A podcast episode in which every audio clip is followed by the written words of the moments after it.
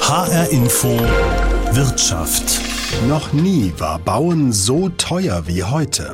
Ein Quadratmeter Bauland kostet bundesweit im Schnitt 200 Euro. In Hessen noch darüber. Damit wird es für junge Menschen immer schwieriger, einmal ein eigenes Haus oder eine eigene Wohnung zu besitzen.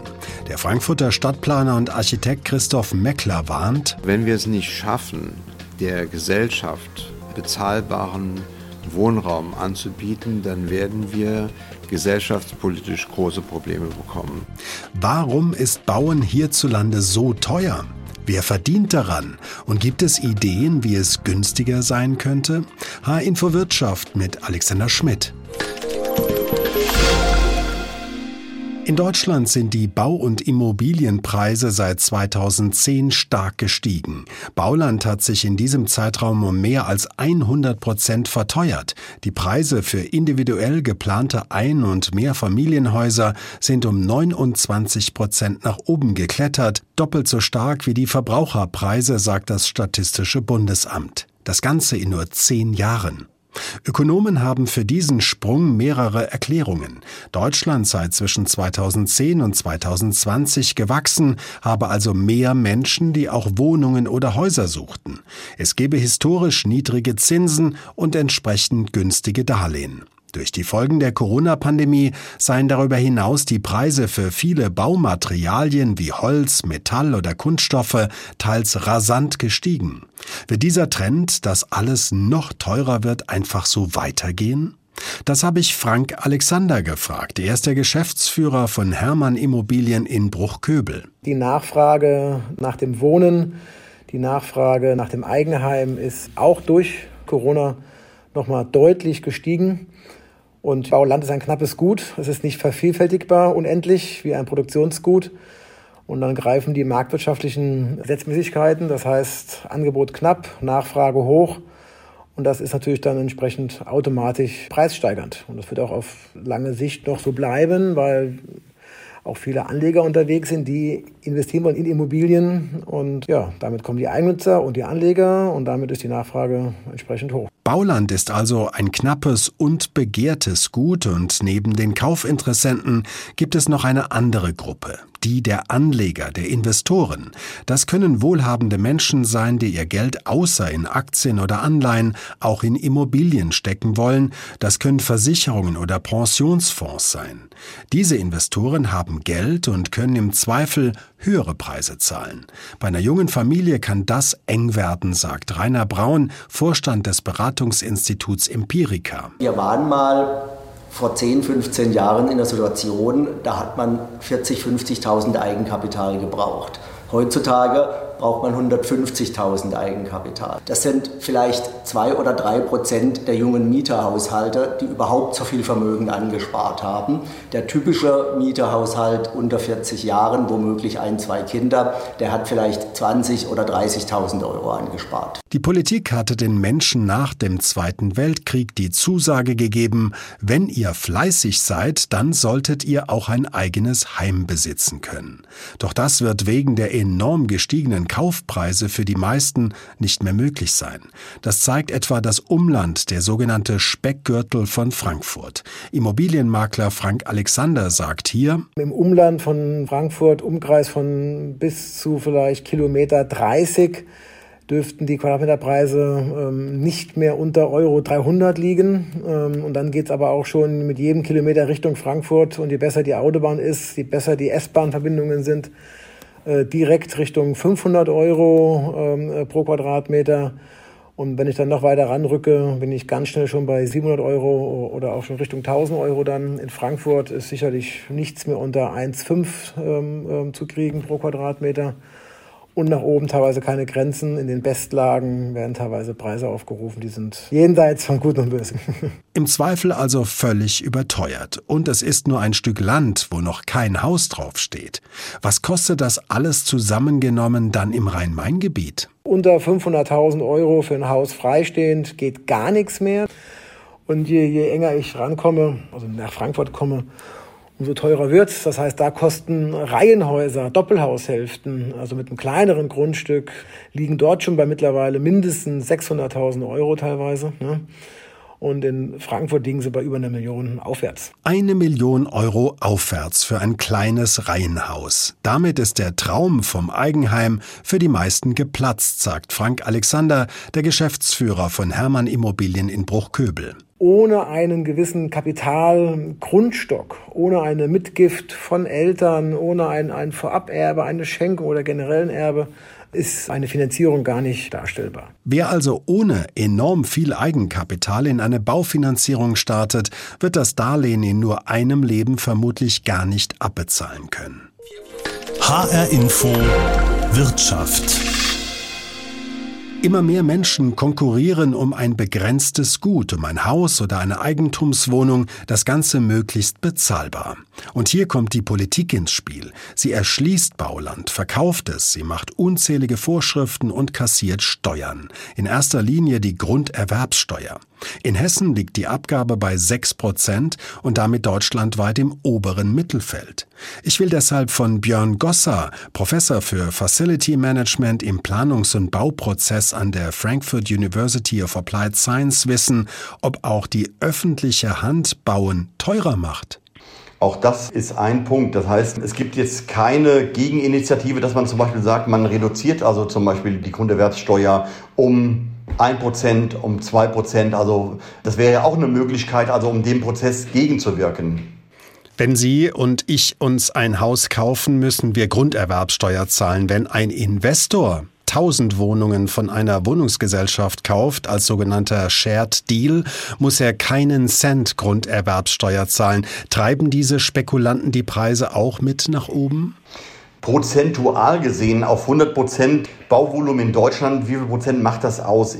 Da bin ich mir jetzt nicht ganz so sicher, aber natürlich ähm, jeder Eurocent, der dort ähm, halt nicht gezahlt wird, den zahlt halt dann letztendlich irgendwie ja, der kleine Einfamilienhausbesitzer und der fragt sich natürlich, warum äh, muss der große Investor nichts bezahlen und äh, ich an dieser Stelle. Man könnte das vielleicht da an dieser Stelle vielleicht umverlegen. Wenn es um Bauland geht, sagen die einen, wir haben zu wenig davon, deshalb seien die Preise so hoch. Die anderen sagen, wir zersiedeln nur die Landschaft. Stattdessen müsse die vorhandene Bausubstanz verdichtet und intelligenter genutzt werden. Wer von beiden hat denn jetzt recht? Ja, also das Nachverdichten ist sicherlich ein, ein super Hebel, um also dort also ähm, Kosten zu reduzieren. Aber das Problem ist halt natürlich, unsere Bausubstanzen sind nicht darauf ausgelegt, dass man sie nachverdichten kann. Das heißt also, das Nachverdichten hat in der Bautypologie große Problemstellungen. Das heißt also, das Nachverdichten bedeutet statische Ertüchtigung der Systeme, ähm, hat dann Einwirkungen auch wieder auf den Wärmeschutz und, und, und, und, und. Schwierig. Das Zersiedeln ist vollkommen richtig. Also ähm, die Frage ist, braucht eine vierköpfige Familie 180, 200 Quadratmeter Wohnraum oder kann man das also komprimieren? Reichen nicht auch 100 Quadratmeter? Das sind Fragestellungen, die sehr spannend sind. Wer ein Haus baut, hat es ja mit unzähligen Vorschriften zu tun, etwa zur Energieeinsparung oder zum Lärmschutz bis hin zur Gartengestaltung. Brauchen wir all diese Vorschriften oder ginge auch weniger, wie zum Beispiel die Niederländer uns gezeigt haben? Es gibt Handlungsempfehlungen, also in der Forschung, in der Lehre versuchen wir darauf äh, hinzuwirken. Äh, was wir an der Hochschule machen, wir fragen, kann man vielleicht Reduzierung der Gesetzgebung und Normen erreichen, kann man vielleicht also ökonomische und ökologische Parameter reduzieren? Kann man baurechtliche Hürden reduzieren? Ähm, innovative Planungsansätze brauchen halt auch eine flexible Bau, ein flexibles Bauordnungsrecht. Das wird überhaupt nicht gemacht. Der Staat setzt sehr viele Ziele, aber keine konkrete Lösungen. Die Frage ist also, muss der Gesetzgeber so stark eingreifen, Stellplatzsatzungen, Energieeinsparverordnungen, oder reicht es, wenn er ein konkretes Ziel vorgibt und wir finden die Lösung, die Architekten, die Ingenieure und sind es dann am Ende des Tages auch ab und zu mal Prototypen, die im Moment im Baurecht manchmal sehr schwer durchzusetzen sind. Und gerade was Sie eben gefragt hatten, ähm, Nachverdichtung braucht dann wieder Prototypen, leichte Bauwerke, die wir auf das 10., 15., 20. Stockwerk draufbauen können. Sie haben es angesprochen, dass Sie sich mit Ihren Studenten Fragen gestellt haben, wie kann man günstiger bauen? Sie haben einiges erwähnt daraus. Wo könnte man ansetzen, um wirklich Kosten zu reduzieren in Deutschland? Die Normungen müssen sich also viel stärker an der Praxis orientieren. Baurechtliche Hürden müssen reduziert werden und also innovative Planungsansätze müssen also flexibler ja auch im Baurecht berücksichtigt werden. Das kann uns das Leben schon leichter machen. Weniger starre Vorschriften und Normen, mehr Freiräume. So könnten Baukosten gesenkt werden, sagt Björn Gosser. Er ist Professor für Facility Management im Planungs- und Bauprozess an der Frankfurt University of Applied Science. Sören H. Info Wirtschaft, der Traum vom Eigenheim. Wer kann ihn noch bezahlen? Bauen ist teuer. Die Preise insbesondere für Bauland sind in den vergangenen zehn Jahren geradezu explodiert. Zu spüren bekommen das auch die Baufirmen. Jöckelbau aus Schlüchtern ist ein Familienbetrieb in fünfter Generation. Von Geschäftsführer Peter Jöckel will ich wissen, ob zwischen 2010 und 2020 auch die Baukosten extrem gestiegen sind. Ja, also die Baukosten sind die letzten Jahre auch stark gestiegen. Ich denke, man braucht da eine zweigeteilte Betrachtung. Also einmal haben wir den Zeitraum vielleicht 2010 bis 2020, ähm, wo sich die Baupreise um 29 Prozent erhöht haben. Und wir haben natürlich im letzten Jahr ja, rasante Preisanstiege. Ähm, da reden wir von innerhalb einem Jahr 6,4 Prozent äh, laut Statistischem Bundesamt. Das ist natürlich ähm, Einflusswirkung der Corona-Pandemie. Und was Sie gesagt haben, ist ganz wichtig, nämlich genau das Thema, warum haben wir zu wenig Bauland? Sie haben gerade gesagt, die Grundstückspreise sind die letzten zehn Jahre immens gestiegen. Generell jetzt von den Baulandpreisen abgesehen, warum wird das Bauen eines Hauses perspektivisch immer teurer? Da gibt es verschiedene Gründe die man aufführen kann. Ich äh, würde mal anfangen, das Thema Fachkräftemangel. Wir finden immer schwieriger geeignete Fachkräfte und das geht jetzt nicht nur den Baufirmen so, sondern auch den Handwerkern. Und das heißt im Umkehrschluss natürlich, um die Mitarbeitenden zu halten und als Arbeitgeber attraktiv zu sein, unter anderem höhere Löhne. Das ist ein Punkt. Ähm, der zweite ist das Thema Bürokratie. Die Bürokratie sorgt bei uns ja, für eine Verlangsamung und dadurch auch für eine Verteuerung des Bauens. Ähm, wenn Sie sich jetzt mal die Zahl auf der Zunge zergehen lassen, wir haben aktuell über 20.000 verschiedene Bauvorschriften, die das Bauen natürlich massiv verlangsamen. Wenn man sich dann allein überlegt, jedes Bundesland hat eine eigene Bauordnung, ähm, hinzu kommen dann noch extra Regelungen auf kommunaler Ebene. Dritter Punkt, den man anführen kann, ist Deponiemangel. Jetzt gerade in Hessen ist Deponiemangel ein großes Problem, das auch bereits seit langer Zeit bekannt ist und angemahnt wird. Das bedeutet einfach nur, um es vielleicht ein bisschen klar zu machen, die für Erdaushub und Bauschutt äh, benötigten Ablagerungsorte, die sind längst nicht mehr in jedem Landkreis verfügbar. Das negative Folgen davon, das betrifft natürlich auch die Umwelt. Äh, wir haben große Transporte, ne, vor allem von Bodenaushub über weite, weite Strecken.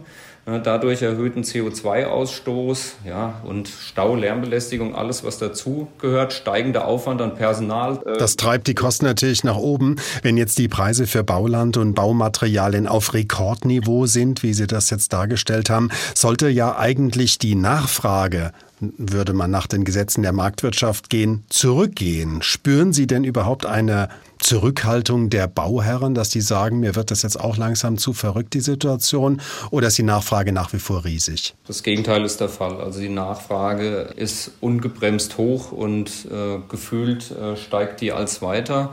Gut, da spielen natürlich äh, die Niedrigzinsen äh, eine große Rolle. Es ist, gilt ja immer noch so, dass wenn ich mein Geld jetzt in eine Wohnung investiere, ja, dann äh, habe ich doch eine gewisse Sicherheit dahinter. Und äh, ich glaube, das liegt vielleicht auch ein bisschen an den Deutschen, dass sie natürlich Richtung Aktien und so weiter ein bisschen vorsichtiger sind. Ja, und auf dem Konto bekommen sie ja nichts dafür. Ja. Die Anlagenot treibt die Menschen in die Immobilien, sagt Peter Jöckel. Er ist der Geschäftsführer der gleichnamigen Baufirma aus Schlüchtern. HR Info Wirtschaft. Bauland ist so teuer wie nie. Die Baukosten sind explodiert, zuletzt wegen der Materialengpässe, die die Corona-Pandemie in vielen Teilen dieser Welt verursacht hat. Die hohen Preise haben aber auch etwas mit dem komplizierten Geflecht zu tun, das Bauen darstellt. Viele verdienen hier mit. Städte, die Grundstücke verkaufen, Länder, die Steuern erheben, Makler, Architekten, Baufirmen, Handwerker, Vermesser, Versicherer und, und, und. Ich habe den Frankfurter Stadtplaner und Architekten Christoph Meckler gefragt, ob Bauen wirklich so komplex und auch immer teurer sein muss. Na, wir müssen einfach alles tun, um das Bauen wieder billiger zu machen, günstiger zu machen und äh, dafür müssen wir erstmal die ganzen DIN-Normen und Gesetze entrümpeln, prinzipiell, um hier äh, die ganzen Auflagen, die ein Bauherr heute hat, und da geht es ja vor allem um Besiedlungsbau, Wohnungsbaugesellschaften, um diese Auflagen in irgendeiner Weise zu vereinfachen. Wenn Sie jetzt an Ihre Auftraggeber denken, mit denen Sie in den vergangenen Jahren zu tun hatten, wie wichtig ist denen günstiges Bauen?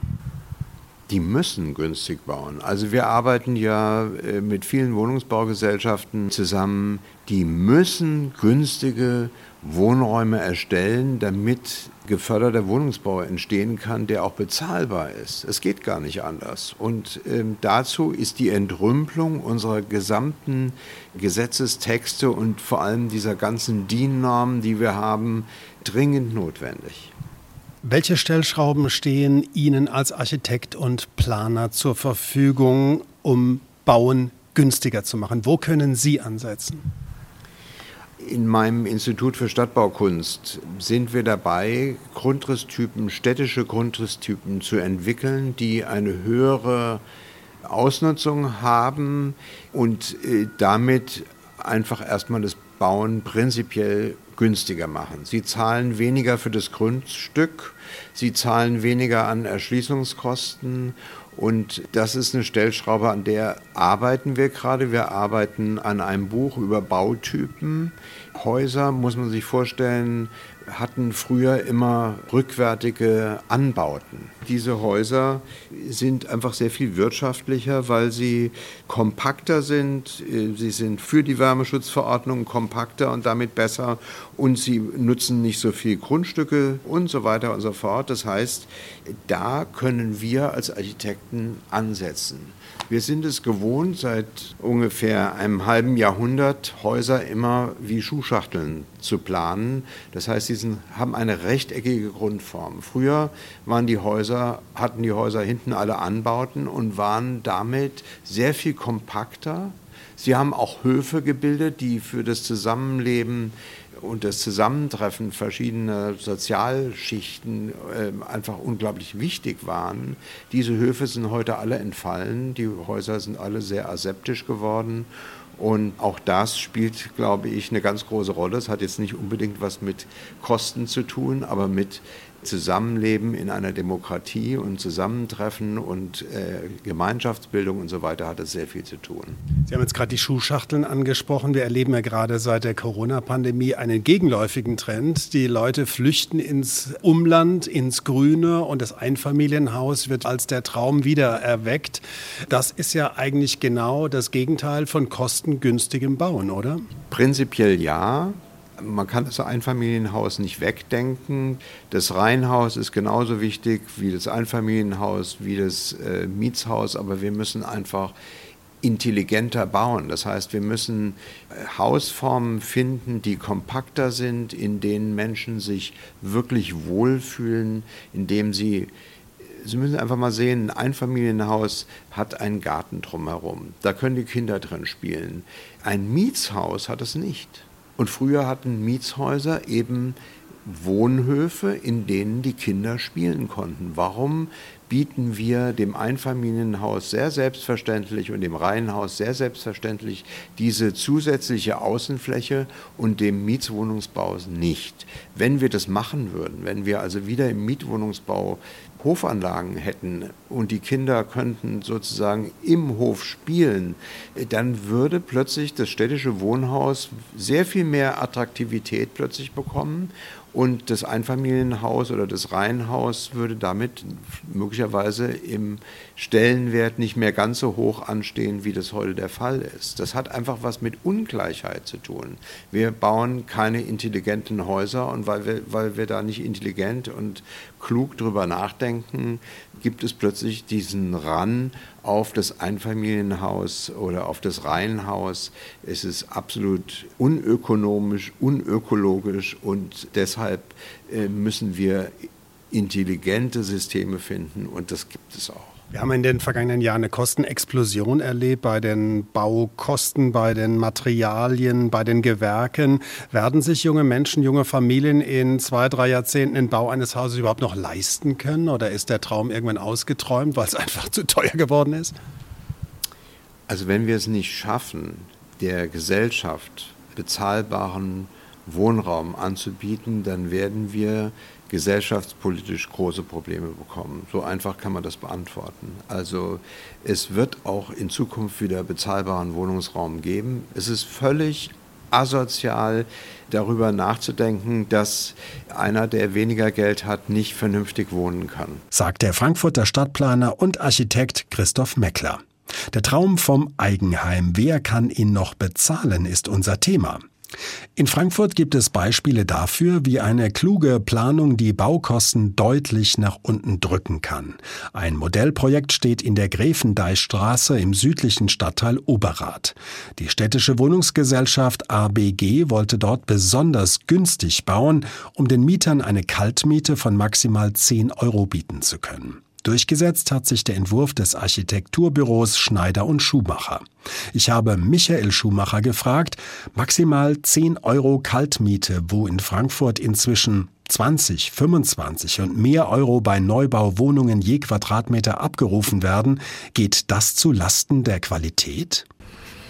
Es geht nicht zu Lasten der Qualität, es geht, wenn man bestimmte Aspekte hinnimmt, wie zum Beispiel ein Gebäude, wo das Treppenhaus außen vor liegt und die Balkone außen vor liegen. Das würde ich jetzt noch nicht als Qualität, wenn Sie mit Qualität meinen, Sie haben keinen Parkettboden, dann geht es sowieso zulassen der Qualität, weil natürlich an allen Ecken gespart werden muss, um so etwas zu realisieren. Aber es geht nicht zulasten dessen, dass man eine vernünftige Wohnung bekommt. Sie haben sich in Ihrem Entwurf entschlossen, keinen Keller zu verwenden, die Treppen, Sie haben es erwähnt, außen an die Häuser zu setzen und auf Aufzüge zu verzichten. Waren das zentrale Stellschrauben, um die Kosten runterzubringen? Also was Sie nennen, sind die zentralen Stellschrauben. Also die Keller, das ist eine Frage auch mit den Stellplätzen oft. In dem Fall ist ein Gebäude ist unterkellert, der Topografie geschuldet und auch der Stellplätze geschuldet, aber Keller kosten Geld. Das Treppenhaus ist der zentrale Entwurfspunkt, der normalerweise ja in einem Zweispänner, also wo zwei Wohnungen von einem Treppenhaus erschlossen werden, im Gebäude drinsteckt. Der steht eben bei uns davor. Das ist vom Entwurf her der zentrale Punkt, um Kosten zu sparen. Und den Aufzug haben Sie auch erwähnt. Alle diese Häuser sind so gebaut, dass ein Aufzug sich daneben stellen ließe, sollte das im Falle noch gewünscht werden. Ja, das ist ja dann eine Frage wieder der Höhe der Gebäude und auch der Klientel und auch der Alters. Entwicklung. Aber Sie haben es richtig gesagt, es sind die drei zentralen Stellschrauben, um an den Kosten zu arbeiten. Sie haben auf den politisch gewollten Passivhausstandard verzichtet. Sie verwenden keine dicken Styropordämmungen, stattdessen eine Gasheizung und Solarmodule auf dem Dach. Zahlen die Mieter deshalb höhere Heizkosten? Also um es direkt zu sagen, sie zahlen keine höheren Heizkosten. Mit den Standards, das ist eine schwierige Sache. Der Passivhausstandard ist äh, definiert durch einen Wert äh, von Energie pro Quadratmeter. Wir sind etwas tiefer, aber wir verbrauchen durch den aktiven Teil, was in dem Passivhausstandard nicht drin ist, der Solarkollektoren eigentlich weniger Energie, als das Passivhaus verbrauchen würde, weil das Passivhaus ein Konzept ist, was ja nur auf Wärmeverlust reagiert. Also ich verliere wenig, deshalb brauche ich ja wenig reinzutun. Unser Gebäude hat ja einen kleinen Gewinn durch den und ein thermisches Konzept, was für den Mieter auf, den gleiche, auf das gleiche Nebenkostenniveau kommen soll, wie beim Passivhaus. Ihre Zielvorgabe waren diese maximal 10 Euro Kaltmiete. Jetzt gibt es ja Entwürfe, zum Beispiel auch in den Niederlanden und anderen Nachbarländern, wo man schon länger mit günstigem Bauen Erfahrungen hat. Lässt sich das noch weiter nach unten drücken oder waren Sie bei den 10 Euro schon quasi an der Grenze angelangt? Also ich hätte im Augenblick das Gefühl, ich wäre bei den 10 Euro an der Grenze angelangt. Also wenn wir nicht andere Grundrissgrößen zulassen oder Standards senken, was Wärmedämmung oder Barrierefreiheit oder Brandschutz oder all diese Dinge, dann wüsste ich nicht, wo man tiefer kommen könnte sagt der Architekt Michael Schumacher, der ein Modellprojekt der ABG in der Gräfendeichstraße im Stadtteil Oberrath geplant hat. Die Zielvorgabe lautete maximal 10 Euro Kaltmiete je Quadratmeter. Viel tiefer geht es bei den Kosten nicht, sagt er. Als Fazit bleibt also, bezahlbares Bauen ist möglich, wenn zum Beispiel tausende Vorschriften und Normen entrümpelt würden, wenn intelligentere Wohnkonzepte bei den Ausschreibungen eine Chance bekämen, wenn Städte und Kommunen ihr Bauland nicht zu Höchstpreisen in den Markt bringen oder die Bundesländer auf einen Teil der Grunderwerbsteuer verzichten würden. Dann hätten auch mehr junge Menschen und Familien eine Chance, ihren Traum vom Eigenheim zu leben. HR Info Wirtschaft gibt es jede Woche neu als Podcast in der ARD Audiothek. Mein Name ist Alexander Schmidt.